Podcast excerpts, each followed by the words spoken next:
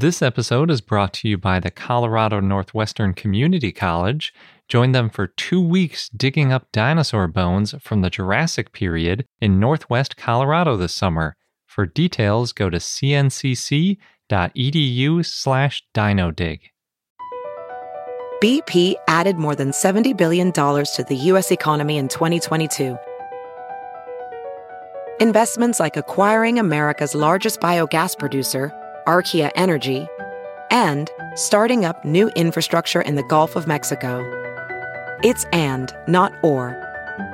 See what doing both means for energy nationwide at bp.com slash investing in America.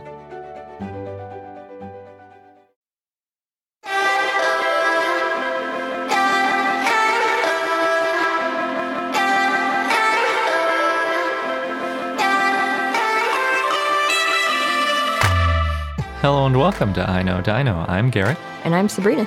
This week we have an interview with Jessie Atterholt. We have Dinosaur of the Day, Beishanlong. We have a bunch of dinosaur news, and we have a holiday gift guide for dinosaur lovers slash enthusiasts. Yep, it's that time of year. It is. And we tried to mix it up this year and find a bunch of new stuff. So you're not just going to get the same old stuff that you can find any old place. but before we get into that, we want to thank some of our Patreon supporters who are at a level where they get monthly shoutouts. And this week, we'd like to thank Chris, Nicholas, Trent Carbajal, Stefan, Nutmeg, Taya, Dashel Hammond, Stego Sophie, Lalin, Ayumi, Paula Canthus, Lydia, Kentish, and Jackson Crawford. And as of this recording, the Stegosaurus level has officially filled up. And so now the early bird, early dinosaur special pricing for the shoutouts has gone extinct and been replaced by the Ankylosaurus level. So you can still get a shoutout. It's just a different level. It's now $8 rather than $5. If you want to check out what other levels we have, then go to our page at patreon.com slash I know dino. Also, thank you so much for all of your support and efforts. Yeah, definitely. Especially around this time of year, it makes us feel warm and fuzzy to get the support of everybody.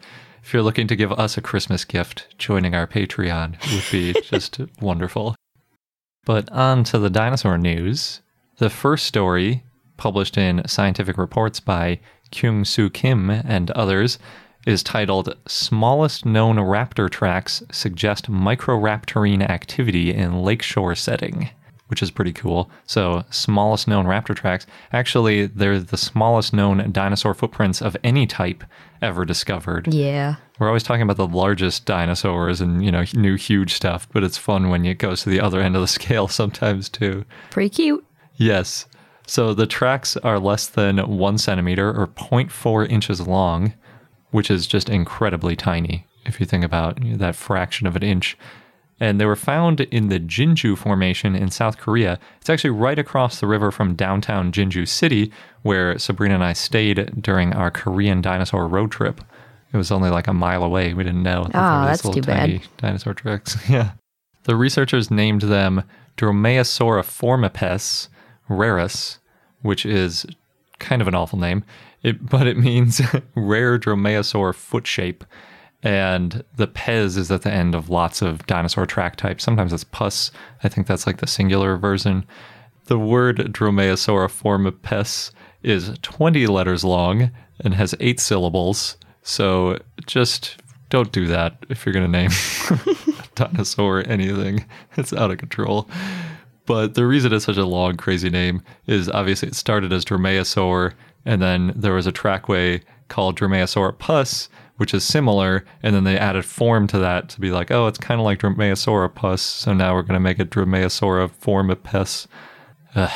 These are slightly smaller than the Dromaeosaurus tracks, which were found about 30 kilometers or 20 miles away. So there's really a lot of these small dinosaur tracks in the area. I guess the sediment that they were walking in was just really good for preserving these super light dinosaurs. I mean, these things must have just weighed a few grams. They're so small. It's pretty amazing then. Yeah, that's it's phenomenal preservation. And they also made a video of the recreated track maker walking by a bunch of household objects. So they have it walk by a tennis ball, which it looks like if it curled up, it would have been able to fit inside the tennis ball. Also, a box of matches, which is pretty big compared to it, and a cell phone. And I think with the tail fan, you could probably fit a life size sticker of this dinosaur on the back of your cell phone. That's how small it is. Any phone? Phones seem to be getting bigger. Well, yeah, that's why. Actually, in the video, it's a little bit bigger than the phone, hmm. but I think their phone is on the smaller side of things.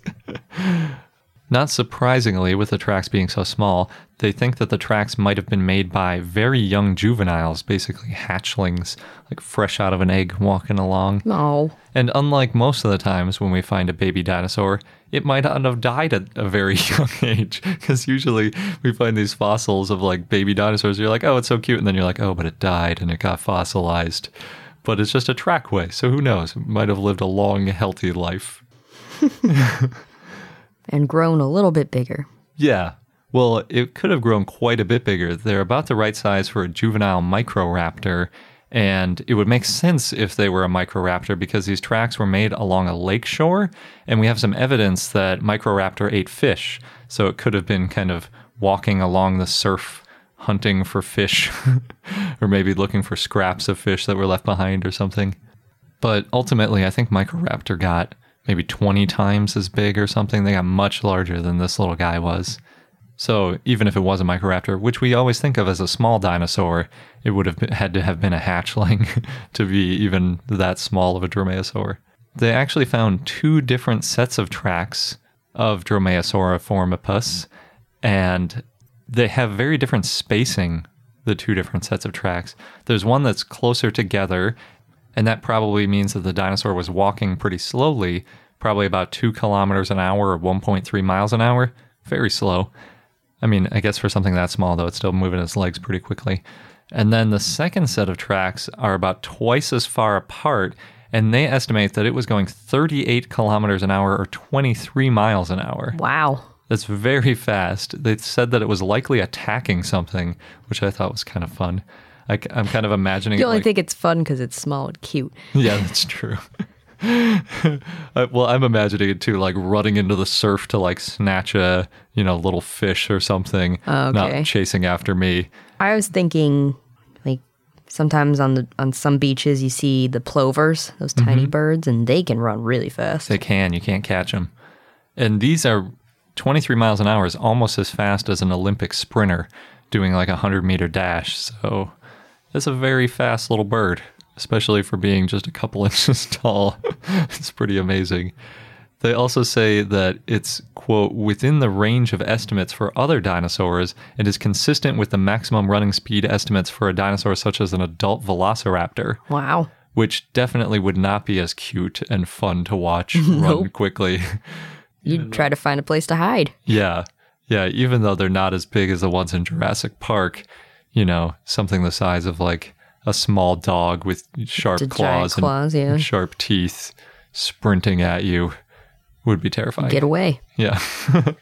and you can't climb a tree because they might just come up right after you. The authors also had a good statement where they said such occurrences strongly suggest that small tracks attributed to juveniles or very small tetrapod species are more common than previously supposed, especially where suitable preservation conditions prevailed. End quote. Basically meaning the reason that they named the ichno species rarus is because they expect these to be rare, not rare in that there weren't any baby dinosaurs around, but rare in that it's hard to get the right preservational environment to find these tracks 60 to 100 million years later. And we talk about that kind of thing all the time where it's preservation bias. Not all dinosaurs were huge, but the small ones just don't really fossilize as well. Or we might even just overlook the tracks.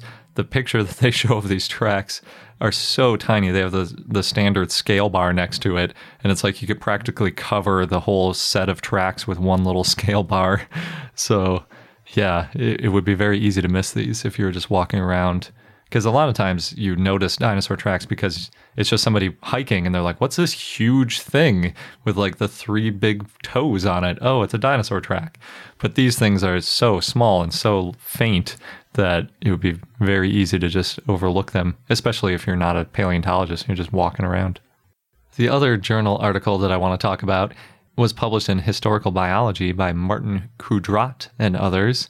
And it's all about the difference in brain size between tyrannosaurs. And really, what they were looking at was the difference between the relatively small and early Tyrannosaur Dilong compared to the dinosaur that everybody thinks of when you think of Tyrannosaurs, T Rex. So, this is all based on brain case endocasts. And we've talked about this before, but in order to make any sort of inferences about dinosaur brains, you have to make the assumptions that the brain occupies the full volume of the space, basically inside the head, which is uh, actually kind of a big assumption because you could have a lot of other space around the brain or, you know, like fat or other tissue taking up some space. And they also make the assumption that there's a similar layout to modern brains so that we can make some assumptions about their abilities based on, well, this part of the brain in modern animals is related to hearing, and therefore, if it's larger in this animal, we think it had a better sense of hearing, kind of thing. So they had to make those standard assumptions. Right. Well, you have to start somewhere. Yeah. But with these assumptions, they describe the Dilong endocast as S shaped, even though I think it looks more like stomach shaped. it's kind of like more oblong, and then it's got like a bulge on one end, and it's got that little like thing sticking off near the top, like the stomach does, that kind of attaches to the esophagus. It's kind of like an S. Yeah, it is. I mean, it's not like flat and straight as much as the T Rex, so that's I think why they call it like more S shaped. But I think it's stomach shaped. And then to me, the Tyrannosaurus brain looks just like the country Morocco on a map. it's not perfect, but it's really similar to Morocco. So if you want to look at a map and look at Morocco, that's pretty much what a T Rex brain looks like. Interesting. Yeah. Obviously, it's not S shaped, you know, it's more flat. And both of them are a lot longer than they are tall. The T Rex endocast kind of bulges in the middle to a point, just like the country Morocco. And then the Dilong bulges at one end, kind of like that droopy part of the stomach. Specifically in Dilong, the back end is lower and more like bulged up than the front part. So it kind of gets thicker as you go back. So the first question is why are they different at all? And the researchers think that the change in shape might be partly due to the rapid growth of tyrannosaurs that like they needed a, a more simplified, I guess, brain structure from what I gathered. But this led to some pretty big differences in sort of different parts of the brain. Specifically, Dilong has a quote enormous flocculus, which I just love the word flocculus. It's a good word. I'm pretty sure that's how you say it. I hope so because that's definitely the most fun way to say it. and the flocculus might have been used to quote integrate sensory stimuli about the head rotation during rapid locomotion end quote. So basically, it has this really huge part of its sort of inner ear, and they think that might mean that it had to interpret a lot of senses as it was running really quickly or turning its head and it needed like some real good balancing abilities or you know real powerful senses in its ear in order to cope with that which is pretty interesting. And i think they can kind of make that sort of specific assumption because ears don't seem to have changed that much evolutionarily so i think they can kind of easily attribute part of the ear or the inner ear to different functions, whereas other parts of the brain might be a little more difficult. They also found that the olfactory region, which is the area used for smelling, enlarged a lot as T Rex evolved compared to Dilong. And that possibly means, obviously, that T Rex might have relied on its sense of smell more than Dilong did. What it was trying to smell, who knows? Everything. Yeah. everything it could possibly eat, which was everything. I guess it, maybe it was trying to smell other things too, like how dogs and cats will like sort of send messages to each other through scent. Oh, they do talk about that in Raptor Red with the Utahraptor. Yeah, yeah. So I mean, scent can be useful for all kinds of things. Also, maybe even just like seeing if meat is rotten or who knows what. Do you think it cared? I mean, it depends on what kind of gut bacteria it had, I guess, how mm. robust its digestive system was. I suppose it was no matter what eating a lot of raw meat, so it would have been able to yeah would have needed to handle some pretty gnarly conditions. But like I said, since the shape overall changed, it wasn't just areas getting bigger. There were also a couple of areas that got relatively smaller as the animal grew. And specifically, they are the prosencephalon, aka the forebrain, and the mesencephalon, aka the midbrain. And those include the area called the cerebellum, which most people have heard of, and that's the area of the brain used for decision making.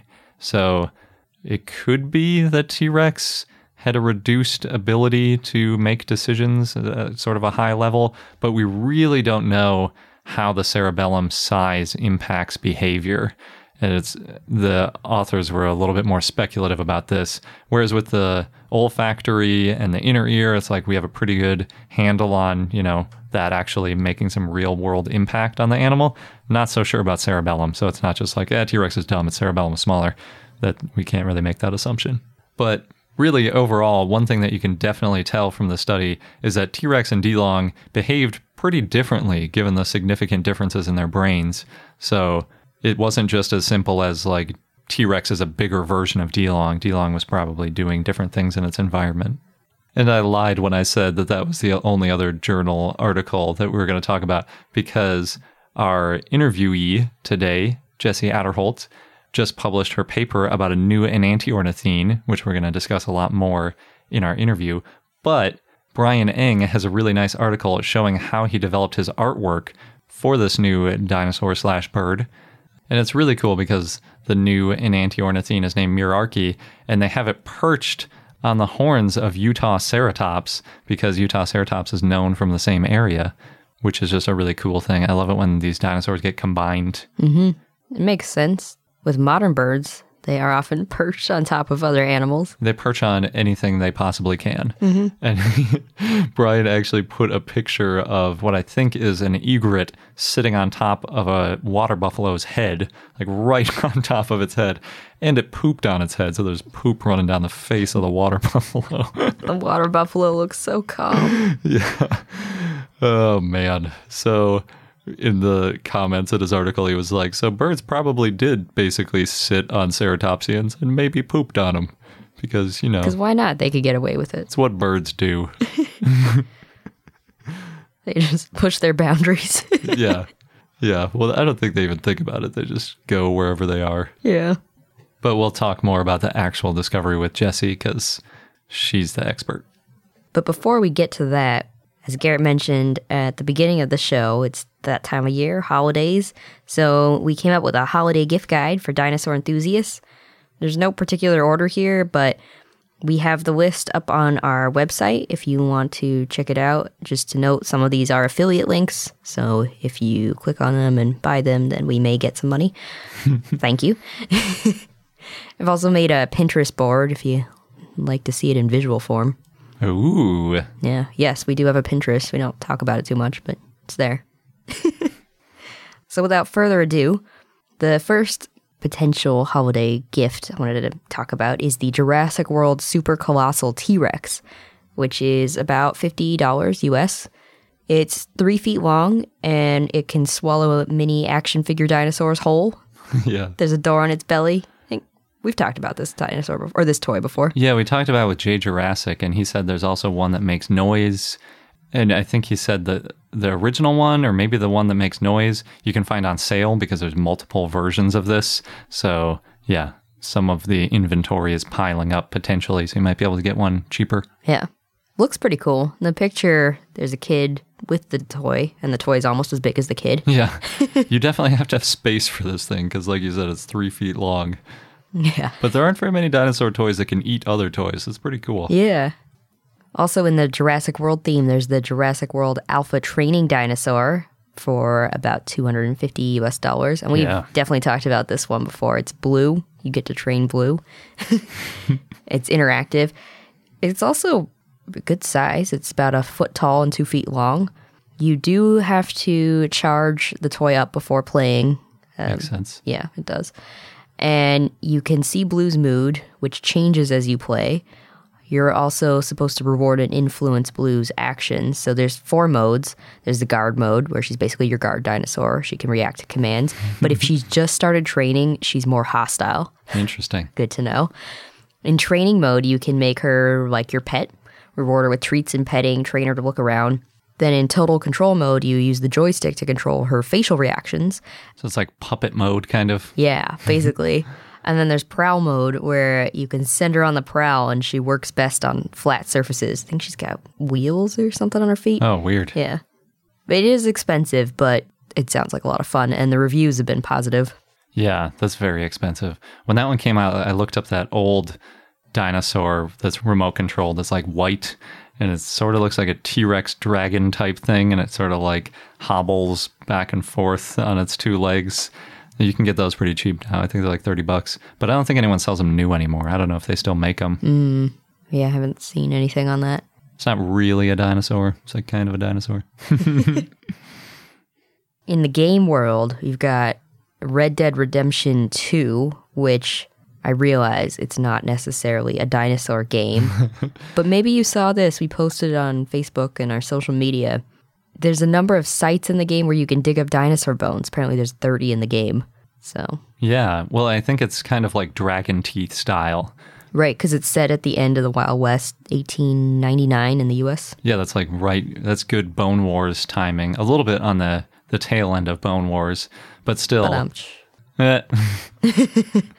but still, yeah, there's a lot of good dinosaurs out in the Wild West. So I really want to play that game. I just don't have an Xbox. in the game, it ranges in price, but it's about 60 US dollars for the standard edition. Standard edition. It's one of those. Mm-hmm. There's also Parkosaurus, the game, which is a really cute game. We've talked about this one too. It's a dinosaur park management game, and you can have your dinosaurs wear cute little hats. it's really colorful. So it's early access on Steam right now, and that's about 20 US dollars. So is it like a park builder? Mm-hmm. But with hats. With hats, I know. They're wearing beanies in some of the pictures. oh my god, that's crazy. yeah. I guess there's also Jurassic World Evolution, which is like a Jurassic Park style park builder. That's pretty fun. We've talked about that one before. Oh yeah. In board game land, Garrett and I stumbled upon this one when we were visiting the Natural History Museum in London. There's it's called Cluedo, and it's the Clue mystery board game, you know, the one where you're solving the murder mystery, but it's with a dinosaur twist. So in the game, someone tried to steal Sophie the Stegosaurus, the one in the museum. They failed, but the head and the tail are missing and it's somewhere in the museum. So you play as one of the six suspects. You have to figure out who stole the fossils, where they hid them, and how they got into the museum, which sounds great. So we have ordered our own. We'll be getting it in the next couple of weeks. It costs 30 pounds, British pounds, plus shipping, which varies depending on which country you're coming from, but I think it might be worth it. I also really like the game Clue. We also like the book She Found Fossils, which is about $15 US. And it was this successful book kickstarted by Maria Eugenia Leon Gold, Abigail Rosemary West, and Amy Gardiner. And it's this picture book about women in paleontology that's available in Spanish and English. And we saw there are a number of copies floating around at SVP. Yeah, they definitely auctioned off at least a couple of them. Mm-hmm. One of them signed by almost everybody who was in the book. That was Oh, pretty cool. yeah. Yeah. It's almost like a yearbook of famous female paleontologists, which is pretty neat. So this one, I have been trying to convince Garrett for a while. He's not sold yet that we need it, but it's a Triceratops footstool. it costs about $114 US, so yes, pricey. But it you can also store things in it. They got pictures. Oh. You can store magazines or blankets or your slippers. It looks really comfortable. It's a plush Triceratops. so good for putting your feet on or sitting on. I don't know. I don't know what we do with it, but I want it. I see. So you're gonna be your new desk chair? You're gonna sit on a little triceratops stool? Well, maybe put my feet there. Oh, okay. Okay, on the less expensive side, you've got a dinosaur succulent planter. There's a ton of these around. Target was selling them for a while. They're all they come in all different styles, but the one that I like is this it's pretty cute ceramic planter. It's in this origami style, at least the one that we'll be linking to.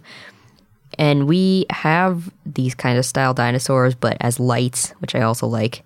Yeah, we've gotten three different dinosaur succulent planters as gifts this year, although they're all fake succulents, kind of like glued in. Yeah, but Whereas I think this one's for real plants. yeah, which is what you wanted. Yeah, I'm all about them real plants.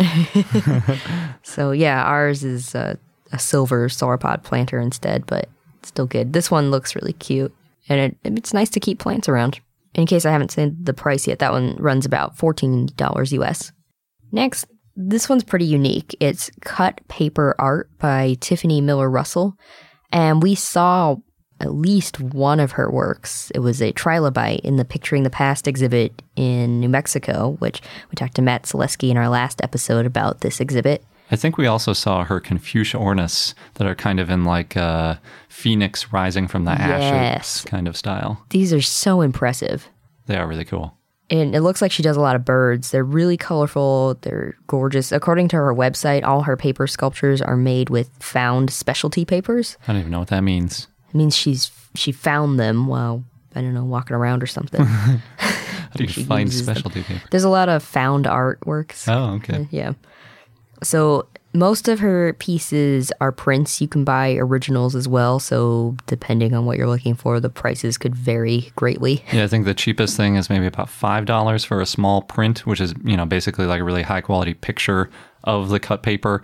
Or you can buy like an original large cut paper piece for like two thousand dollars. Yeah. So And I could have stared at her works all day. it is really cool. Yeah. And just thinking about the technique and what do you even need to do to make something like that, I, I have no idea. It's pretty unique. And then we are also recommending dinosaur mugs because mugs are great. so we found specifically these ones that are they cost about 25 US dollars. They're 3D dinosaur porcelain mugs, which we actually found them walking around in Taiwan. Yeah, we saw them a bunch of places. Yeah. like all over the place. Not just dinosaurs though. They have like monkeys Oh, and all sorts of animals. And then they have part of the body of the animal kind of sticking out. Of the thing you hold as the handle. So in the dinosaur case, there's a, a sauropod and it's its neck that turns around and that's the handle. Hmm. or some of these are a little awkward to hold, like the one for Tyrannosaur. it's just its head sticking out. Yeah, a lot of the theropod ones, it's like they don't really loop back down. it's just like Yeah. the, the upper end, like a, almost like a broken handle. Right. Same with the Stegosaurus head, but they look so cool. Yeah.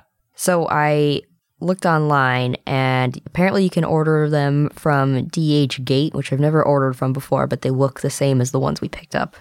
Nice. Yeah. So, and then the bodies are painted onto the mug. And so, from what I saw at DH Gate, they have the Stegosaurus, Tyrannosaurus, Apatosaurus, but there might be others. And then we also have a late addition to our list. Actually, Steve sent it to us just before we started recording, which is a Wikipedia dinosaur mug. And on their description, they say there are over 11,000 known species of dinosaurs, and many can be found on Wikipedia. And of course, that with that many species, they're mostly talking about modern birds. But the second eye in the mug, because it, it has Wikipedia written on it, and the eye is dotted by the meteor kind of coming in. And then there's, a, I think, a Triceratops, a T Rex, and some kind of sauropod on there as well. And it just looks like a really nice mug. And we donate to Wikipedia every year because they have so much good dinosaur information and just good content generally. So it's a really good cause to support. So, yeah. Yeah. And that mug costs about $10 US. Yeah, it's interesting. It's very cheap for like a fundraising effort. Mm-hmm. This episode's brought to you by the Colorado Northwestern Community College, where you can become a part of the scientific process. As a participant, you can go on a real life dinosaur dig and you'll be helping to advance science and our understanding of the ancient world. What's really cool is that the fossilized bones that are being excavated, they're public and they're going to be displayed and preserved for future generations to study and admire. Yeah, we've mentioned how that's a really important part of the scientific process, not just getting them out and describing them once, but keeping them and preserving them so that future questions and future scientists can take a look at those bones to answer new questions and validate results. And the site is special and also near and dear to me because it's in the Morrison Formation, known for the sauropods, Mm-hmm. of course, of the Jurassic time. And it represents one of the best bone beds ever found in the salt wash member.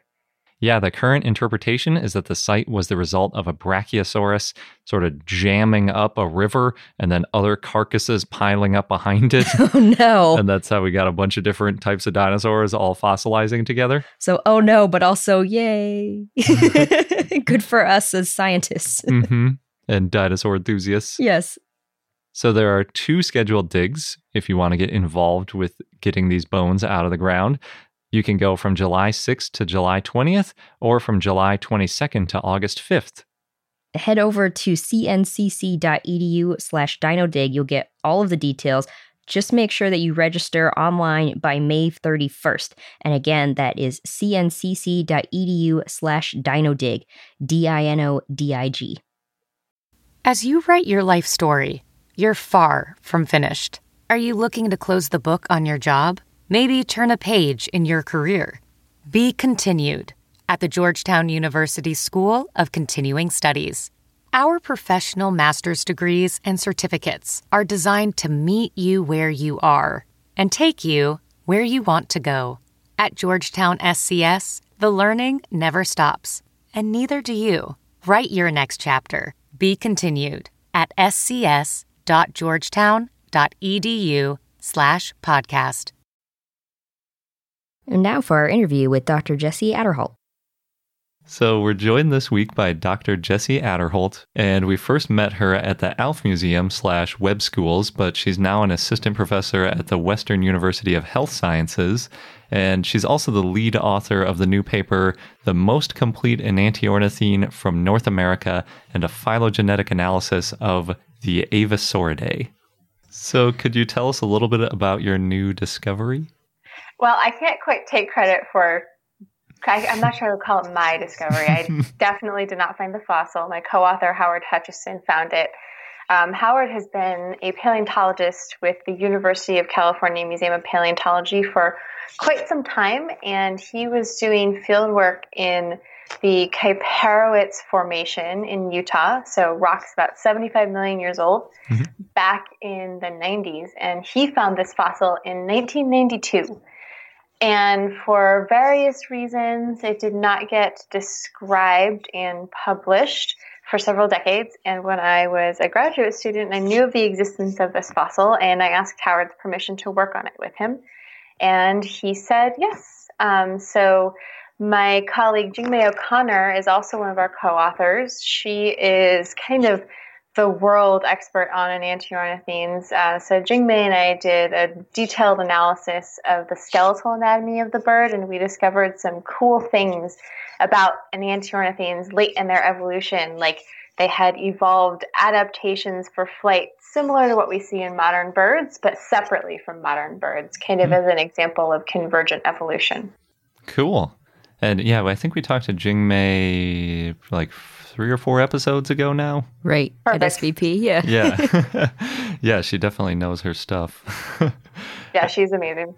And then you you made this really nice map in your article that kind of shows where other enantiornithine fossils have been found around North America, but they're all less than 10% complete except for the one that you described. Why do you think there's like so incomplete in the US compared to China where they're like always like these perfect, you know, like full body representations. Mm-hmm, mm-hmm. I think um, there's it's a combination of two factors. Um, one is the preservational environment in China. Uh, those fossils that you see, where it's the whole skeleton or most of the skeleton, and it's beautifully preserved, and it's squished between two slabs, and you get soft tissue preservation. Usually, the, the preservational environment there was the bottom of a really deep, quiet lake where there wasn't a lot to disturb the dead animal. It got buried pretty quickly. It's buried in very fine sediment, so you get a lot of details and you get the whole thing. Um, a lot of the fossils from North America are found in what we call um, fluvial or deltaic deposits. So these birds died and then we're either ended up either in or near a river, the floodplain of a river, or where the river ends in a delta. So they're getting exposed to high velocity of water, much coarser grained sediment or dirt that's beating up the skeleton and separating the skeleton. So for birds, even this relatively large one that we found, their bones are relatively small and delicate compared with huge dinosaurs from the same time period. So that's certainly one factor at play. And I think um, collection bias to a certain degree also. A lot of people doing field work in these sediments from this age are looking for big dinosaurs. Mm. And uh, paleontologists do a great job. You know, a lot of places will collect sediment to look for microfossils and for to use for screen washing and finding smaller fossils, but not that doesn't happen all the time. Uh, so if you're out looking for a big triceratops and it's not really on your radar to look for a small bird, that also might be that would explain the rarity. Perhaps not why they're incomplete, but at least the rarity. I think incompleteness is because more of the preservational differences in preservational environment. Gotcha. So, what first clued you in that it was an, an antiornithine since you didn't get like any teeth or part of the skull to go with mm-hmm. it? But this is again not something that I can take credit for. It was known; it's been known a long time that it was an antiornithine, and this is because some of its bones show really classic enantiornithine morphologies. So, for example, the tarsometatarsus, which is the main foot bone, it is it's composed of several bones that are fused together. So the long bones of the foot that get stuck together, and some of the small fo- bones of the ankle also fuse. And in modern birds, all of those bones fuse up so much that you can't even tell almost that they used to be separate bones. Hmm. But in enantiornithines, they remain fused only at their proximal end and unfused for the rest of their lengths, which was actually especially interesting for this bird because it was a later evolving enantiornithine, and there had been hypotheses that perhaps these bones formed of multiple bones, or what we call compound elements, became increasingly fused through enantiornithine evolution. So, one interesting story that the new bird tells is that that doesn't seem to have been hmm. happening. They weren't becoming increasingly fused. So, the tarsometatarsus was one really important bone that clued us in. Um, we have a really gorgeous, complete three dimensional femur and the femur has this odd little shelf on one end near what attaches to the hip that's hmm. called a posterior trochanter. That's something that only enantiornithines have, not modern birds. Um, so there were actually a lot of clues in the postcranial skeleton to let us know it wasn't an enantiornithine. Cool. Right. And this was pretty large, right? I think a lot of the articles have been com- saying it was about the size of a turkey vulture or great horned owl. Yes, that's correct. Somewhere in that range, absolutely. So most of the, the from the early Cretaceous were smaller in body size, maybe something more like a, a lot of them were quite small, like a songbird, kind of like a house finch or a chickadee, um, and possibly, you know, about to the size of a crow on the larger size range. Um, but by the late Cretaceous, enantiornithines had evolved much larger body sizes, and this mm. animal is certainly among the larger ones. That's cool. And it was also a really strong flyer, right? Yes, yeah. The skeleton tells a really neat story of, to a certain degree, convergent evolution with adaptations that we see in modern birds early Cretaceous enantiornithines have a relatively low keel on their sternum or breastbone. Mm-hmm. We know they could fly, they were capable of active flight. But Mirarce, the new enantiornithine, appears to have had a deeper keel relative to those early enantiornithines, which indicates bigger flight muscles. It also has a furcula or wishbone that is V-shaped instead of U-shaped. U-shaped is what we see in early enantiornithines. V-shaped is like what we see in modern birds. Mm-hmm. This is also better for more active advanced flight. And the most exciting feature is that on the ulna, which is one of the forearm bones, we see weird, large rugose or rough patches.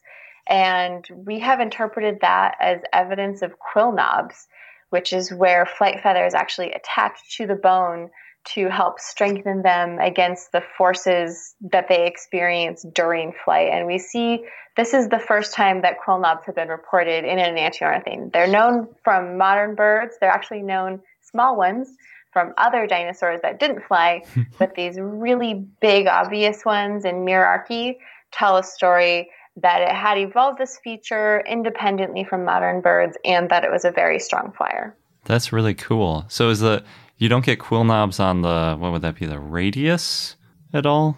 No, that is correct. Just on the ulna. Is that are there just like larger feathers on the ulna? Is that what does it? Um, it has to do with the orientation of the two bones relative to each other. So the ulna is the one that is more lateral or out to the side, and that is where the direction the feathers are pointing. Oh, okay. So you, do you get them on like the humerus, or did you find the humerus?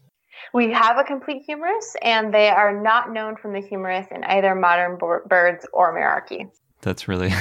it's a, I guess there's maybe more force when it's like farther down the wing or something.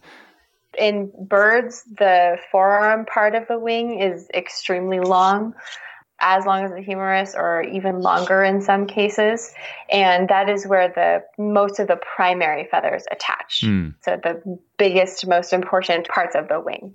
That's pretty crazy to me that like these feathers went so deep into the like you know the tissue of the bird that they actually leave marks on the bone like i can't imagine having like hair that that is like that deeply embedded it's, it's, pretty incredible and actually they do attach to the bone of some of their fingers as well oh, wow um, so if you ever get the chance to dissect a bird which i highly recommend it's fun and fascinating and beautiful um, and if you're trying to skin the wing it's so hard because it's you have to use all of your strength to pull the feathers out of the bone. They're that deeply embedded. Wow. And if you're being a good anatomist and you're trying to retain all of the little bones on the wing, you have to be extra careful because it's easy to actually just pull off some of those bones, some of the phalanges. Um, with the feathers because they're that strongly attached, especially the one that's attached to the thumb bone of birds, which forms a structure called the alula. Wow, that's crazy. So, um, you mentioned that the name of the dinosaur is Mirarce. I was waiting for you to say it to make sure that I was going to say it correctly. yes. Could you tell us how you came up with the name for the dinosaur? We ha- it's named Mirarce eatonii. Eatonii was the easy part. It is named in honor of Dr. Jeffrey Eaton for his own research, um, important research on fossils from the Kaiparowits Formation, and he's close friends and colleagues with my co-author Howard Hutchison. So Howard wanted to honor Jeff. Um, so Eatonii is in honor of him, and then I got to have fun coming up with a genus name, and I actually enlisted the assistance of my close friend and colleague, Dr. Andrew McDonald. I always love the names that Andrew comes up with. He, we brainstormed together and he gave me some nice suggestions. Um, so, Mir is part of Mira, uh, which is Latin for wonderful because the preservational quality is so exquisite. We have three dimensional preservation. They're not smashed flat like lots of other bird fossils. Um, and we just have all kinds of details of muscle, places for muscle scars and tendinal attachments. Um, and then Arce was actually the name of the flying messenger of the uh, Titans in Greek mythology. So we were naming this after a strong flyer because we know the bird was a strong flyer. Nice. Cool. That's a really good name. Thank you. So you also mentioned that it's from the late Cretaceous and that makes it bigger. Are there any other like big differences between it and the early Cretaceous enantiornithines that we usually see?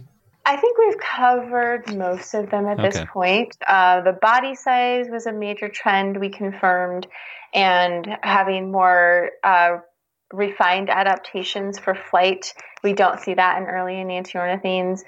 But it was I thought very interesting and counterintuitive to see some of the similarities that we did, like, for instance, the lack of greater fusion in compound bones. Oh, yeah. Yeah, that's interesting because everybody kind of, even though you try not to, you sort of end up assuming this sort of like nice evolution of animals and that they're all kind of headed in a direction that makes sense.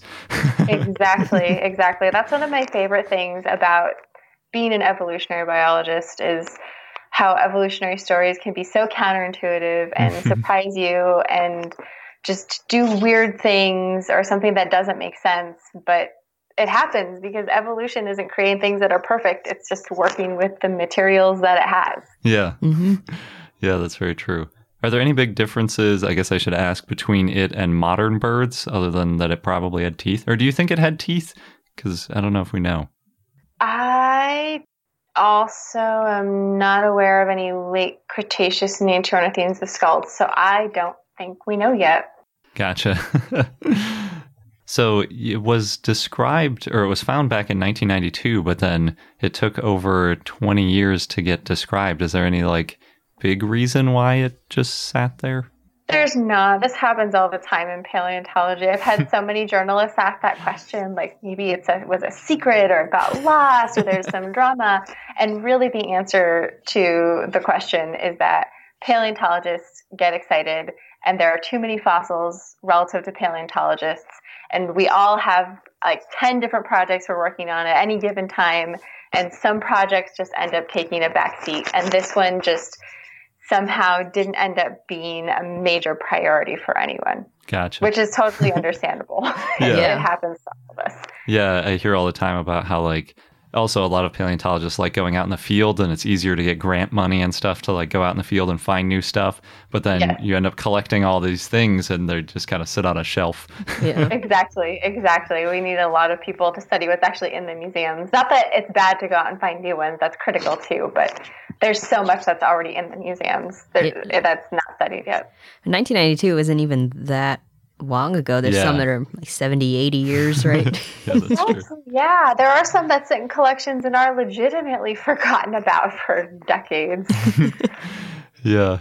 So this specimen, I have to ask this because we live pretty close to the University of California Museum of Paleontology. So it's I assume that it's there. Is it going to be on public display, do you know? It is in there in the museum in the collections. Um, the UCMP, as you guys probably know, is not the type of museum that has a huge collection or a huge exhibit area. They're the vast majority of their specimens are kept in the back in in the collections. I don't know if there are any plans to put it on display. If there are, I haven't heard about it yet. I do know, however, that the new home of the specimen will be in a special room inside of the collections that's called the type room. And it's for all the type species that the UCMP is in charge of. Uh, so, a type species is the original fossil that a new genus or species is named after. So, it's going to get a new special permanent home in the type room and perhaps be put on display at some point. I don't know. Yeah, that'd be nice. yeah. That would be cool. or at least, maybe at least you can see it on Cal Day. Yeah. Yeah, I should write to them and make the suggestion that somebody get it out for that. Yeah, that'd be cool. So I want to change gears a little bit from this dinosaur because your bio on your website says that you have a personal collection of skeleton skulls and plastinated specimens. I do. so when did you first start collecting these things? I was 11 actually. When, you know, like almost every paleontologist I know, I was a kid who loved dinosaurs. And when I was seven, I decided I wanted to be a paleontologist. And I had a very wonderful childhood. I was so lucky. Um, my parents raised me traveling all over the Western United States to different state parks and national monuments and camping and appreciating nature. And I saw so many amazing fossil sites. Um, and one that we went to is called Anza Borrego Desert State Park. It's Mhm. located in southeastern California.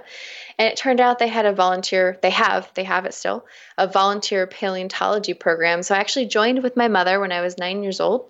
And I volunteered till I graduated high school when I was 18 years old. And through Anza Borrego, I actually I was studying fossils, but I learned about the value of studying the anatomy of modern animals. And I still loved paleontology, but I became interested in collecting modern bones and learning how to skeletonize dead things. So the next thing you know, my family is picking up roadkill for me on the side of the road, buying me my own freezer for dead things, helping me start a dermestid colony, which is flesh-eating beetles. So it was it was great. That's amazing. That is really great. so, do you? It sounds like you prepare all of these yourself, or at least most of them, if you have a colony of flesh-eating beetles. Uh, I, my colony is dead. Sadly, they have been for a few years now, and I'm not sure I could, in all fairness, make the claim I've prepared most myself. Many I have prepared myself. Um, but also, again, my friends and family know what I like. So I receive skulls as gifts for my birthday and Christmas on a semi regular basis. Um, but I will say that a few years ago, I decided to expand my skill set beyond just skeletonization. And I took a workshop on plastination, which is the same method of preservation that's used for the bodies and body worlds exhibits. Oh. And since that time, I have been on the side plastinating my own specimens, not humans, of course, but. Plastinating the things that I have in my freezer. So everything that I have in my collection that's plastinated, I did do myself. Cool. And wow. so I don't really know that much about the body exhibit. What what is plastinating? Plastinating is a way of essentially replacing the water and the fluid inside of cells of tissue with a liquid plastic, and then you cure it so you can preserve any soft tissue virtually for indefinitely. You wow. basically turn it into plastic, kind of, but it still is the real structure and the real tissue at the same time.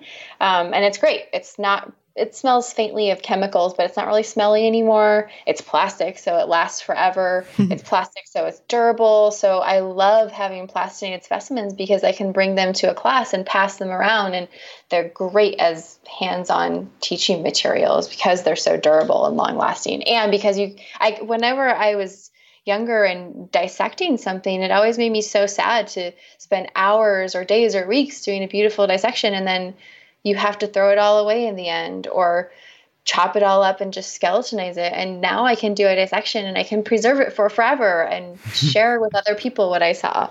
I guess that makes sense why you don't have the flesh eating beetles anymore then.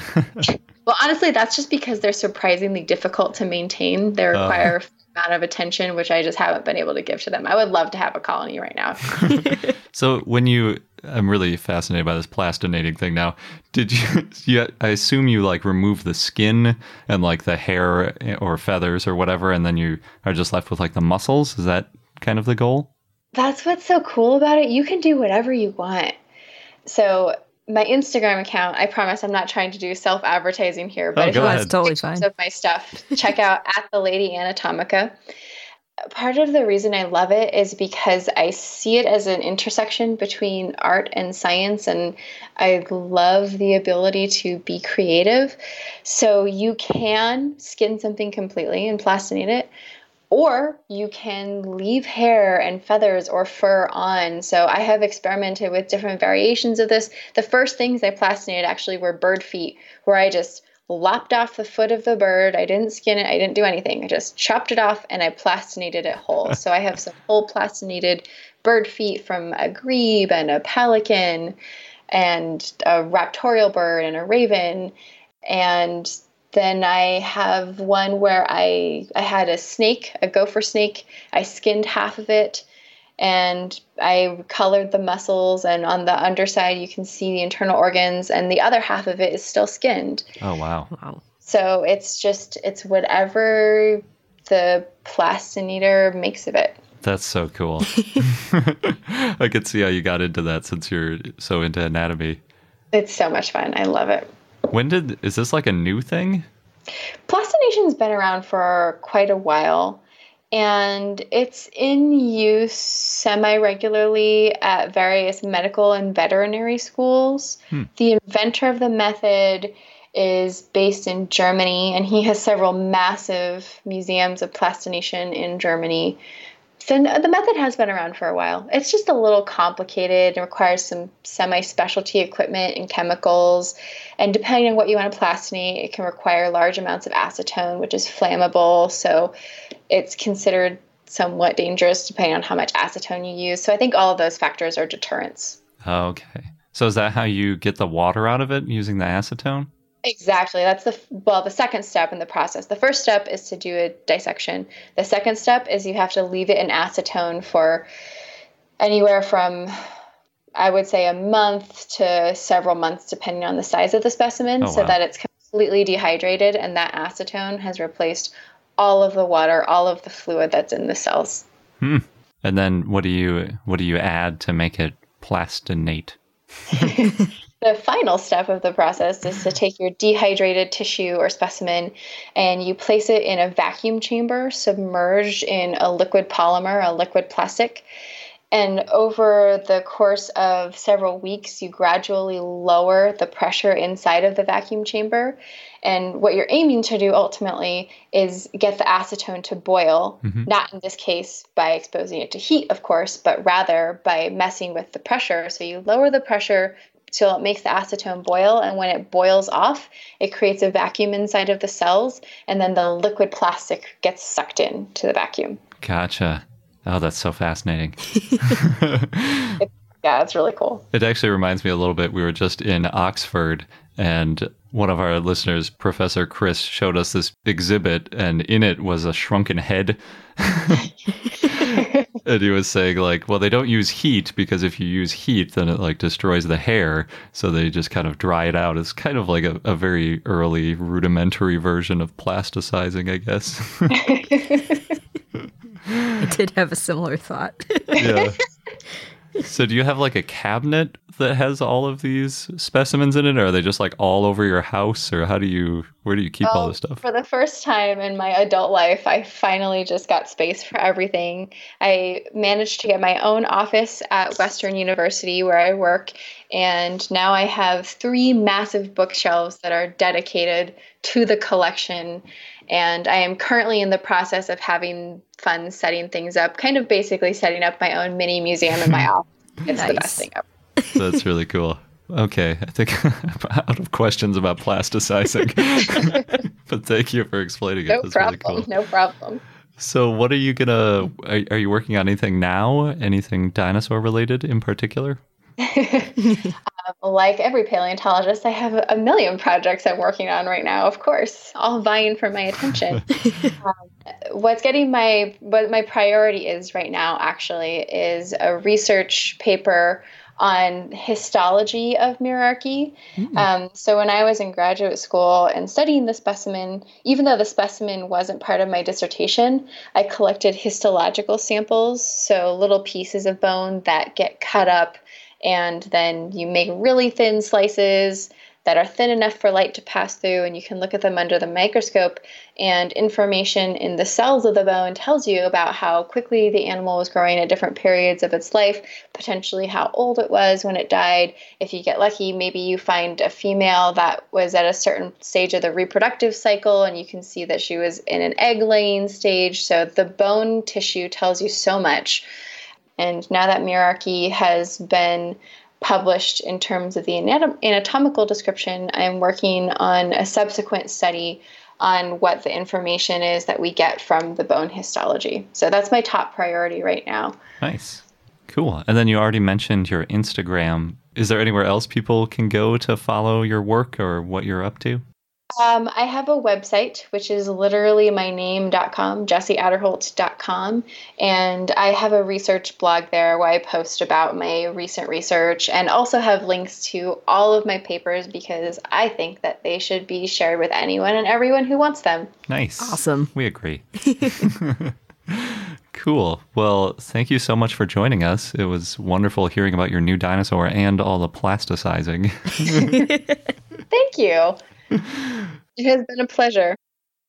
Thanks again, Jessie, for taking the time to talk to us. I think Garrett might pick up a new hobby now. I don't know. I don't know if I have the stomach for it. I I know I don't. And real quick, I just want to correct. I think I said plasticized about a dozen times when I should have said plastinated because plasticizing is, is like a specific thing you do, chemical process for making things more flexible, blah, blah, blah plastination is what Jessie does, where it's like that crazy preservation thing that is just amazing. So, yeah, don't get confused like I did. Look around. You can find cars like these on AutoTrader. New cars, used cars, electric cars, maybe even flying cars. Okay, no flying cars, but as soon as they get invented, they'll be on AutoTrader. Just you wait. AutoTrader. And now for our dinosaur of the day, Beishanlong, which was a request from Barbarian Luke. So thanks. It was a large ornithomimosaurian theropod that lived in the early Cretaceous in what is now the Gansu province in China. It was robust. It had long arms and legs, and it was very large. It was estimated to be about 26 feet or 8 meters long, though the holotype was still growing when it died, so it probably grew even larger. There were 13 to 14 lines of arrested growth, lags, so that was probably a subadult, though its growth had slowed down. And it was estimated to weigh about 1,380 pounds or 626 kilograms. Beishanlong may have had teeth and a keratinous beak similar to other dinosaurs, such as Harpymimus. It was possibly omnivorous, based on other ornithomimosaurs being omnivores. It was formally described in 2010 by Peter Makovicky and others, and the type species is Beishanlong grandis. The name means North Mountains dragon. It's a pretty good name. And it refers to Beishan, the North Mountains. Makes sense. And the species name means large in Latin. There were three fossils found in the early 2000s, and then it was described and named online in 2009. The holotype was found in 2006. It was a partial skeleton with no skull. And then in 2007, more specimens were found, including hind limbs. In 1999, foot bones were found. They were tentatively referred to Beishanlong. And other dinosaurs that lived in the same time and place included therizinosauroids, hadrosauroids, and tyrannosauroids. Nice. And our fun fact of the day is that prior to the discovery of Dromaeosauriformipes, just had to say that again, Minisauropus was considered to be the smallest known dinosaur track. You can tell by its name. Yes, it's a little more fitting for its small size. Minisauropus is from a regular old three toed theropod, and they're about one centimeter or 0.4 inches long, so almost as small, except that Dromaeosauriformipes is even smaller than one centimeter. However, Minisauropus weren't always that small. Some tracks have been attributed to Minisauropus that are as large as 20 centimeters or about 8 inches, which is 20 times as large as the presumably juvenile tracks. It's quite large. Yeah, and it helps to show that, you know, that was probably a juvenile that grew up and then, you know, you're seeing its foot get bigger. Makes sense. And that wraps up this episode of I Know Dino. Thanks for listening. Don't forget to subscribe to us so you don't miss out on any new episodes. And check out our Patreon page, patreon.com slash I Know Dino for cool rewards. Thanks again, and until next time. Good day.